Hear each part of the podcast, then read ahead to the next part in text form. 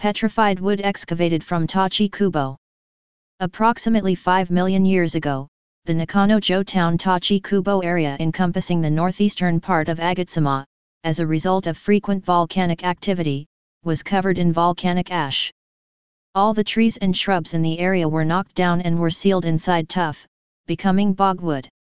Bogwood is carbonized, and after a long time being encased in tuff, silicic acid causes it to harden, turning it into petrified wood. The items excavated from Tochikubo, based on the characteristics of the wood grain, are thought to be from Ulmaceae family.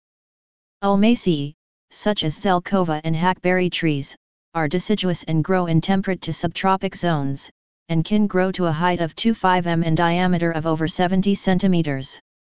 In the museum, aside from the exhibition room, a large petrified tree can also be seen in the front garden. Please take a look. Picture 1, Petrified wood on display inside. Picture 2, Petrified tree on display in the front garden.